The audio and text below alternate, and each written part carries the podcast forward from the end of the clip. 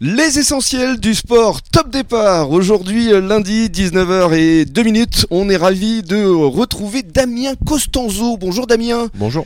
Alors effectivement, il nous accueille Damien au sein de Côte Ouest Intérim durant toute cette semaine. On va parler dans quelques minutes Damien de ta carrière de joueur à très haut niveau, hein, tu as joué même dans l'élite professionnelle. On en parlera tout à l'heure, on parlera de ton rôle maintenant au sein du R C B A et puis évidemment on va parler de Côte Ouest Intérim. Mais avant cela, comme chaque lundi, on revient sur les principaux résultats du week-end. On est ravis d'accueillir Bruno Bézia. Bonjour Bruno. Bonjour Rémi. Le rédacteur en chef de Sud-Ouest qui annonce d'ailleurs la programmation dans ses colonnes. Donc merci le lundi matin à Bruno. Voilà. Et puis il y a d'énormes pages sport le lundi, lundi le mardi. mardi. Et, et le puis... vendredi, c'est les annonces, euh, et samedi, les annonces de, de matchs du week-end. Exactement. Alors, on va d'abord revenir sur euh, les deux matchs de rugby qui intéressent évidemment nos clubs ici, euh, que ce soit à Gujan ou pour le R C B A, et malheureusement déconvenus pour euh, les deux clubs du bassin. Voilà, absolument. Un mauvais week-end pour les clubs du bassin. Bah, le R C B A se déplaçait à Florac, hein, alors après sa première victoire contre Limoges, c'est en National deux.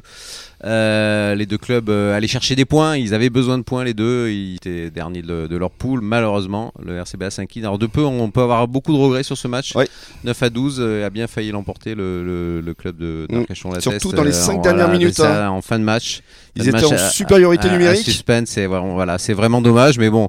Faut se remobiliser, on va dire, pour la réception de, de Saint-Jean-de-Luz mmh. euh, ce week-end. Absolument, ce sera euh, dimanche euh, prochain et puis on en parlera avec Anto euh, Tesquet, euh, l'un des euh, entraîneurs qui sera avec nous dans cette même émission euh, mercredi. On parle de l'autre club, Gujan, qui lui aussi malheureusement euh, a loupé le coche. Ça voilà, s'est joué aussi, à une pénalité. Hein. Aussi de peu, et un peu, pas le même scénario, mais pas loin. Euh, voilà, il recevait effectivement euh, Bagnères, c'est Fédéral un. Mm. Euh, voilà, après deux défaites, bah, Gujan devait sortir un gros match hein, pour gagner contre le cinquième Bagnères. Euh, ça a failli être le cas. Euh, il se, Gujan s'est incliné d'un, d'un petit point mm. et a manqué dans la dernière minute la pénalité de la gagne. C'est ça. Donc il s'incline sur le score de vingt-six à vingt-cinq. Bonus défensif. Bonus défensif. Maigre consolation oui. malgré oui. tout. On passe du ballon ovale au ballon rond, le football avec le F C B A qui se déplaçait à Saint-Jean-de-Luz. Ouais, une belle victoire hein, pour le, le F C B A en Régional un.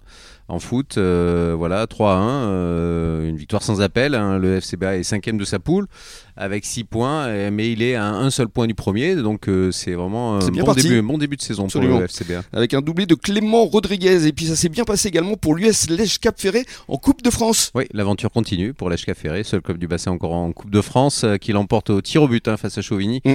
Après un résultat nul un à la fin du temps réglementaire. Euh, voilà, c'était le sixième tour de la Coupe de France. Et bien Lège jouera donc le septième tour. Et c'est à partir du septième tour que euh, les clubs de Ligue deux euh, entrent en lice. Voilà, c'est ça. Mmh, donc il risque d'y avoir une belle affiche ouais, pour le espère. prochain tour. Euh, on passe au handball avec euh, les filles de Mios. Oui, les filles de Mios, euh, hand féminin national un. Euh, Mios Biganos euh, qui gagne toujours et qui continue à gagner, recevait Rochefort Saint-Junien à domicile samedi dernier. Encore une belle victoire, une large victoire, hein, vingt-six à seize.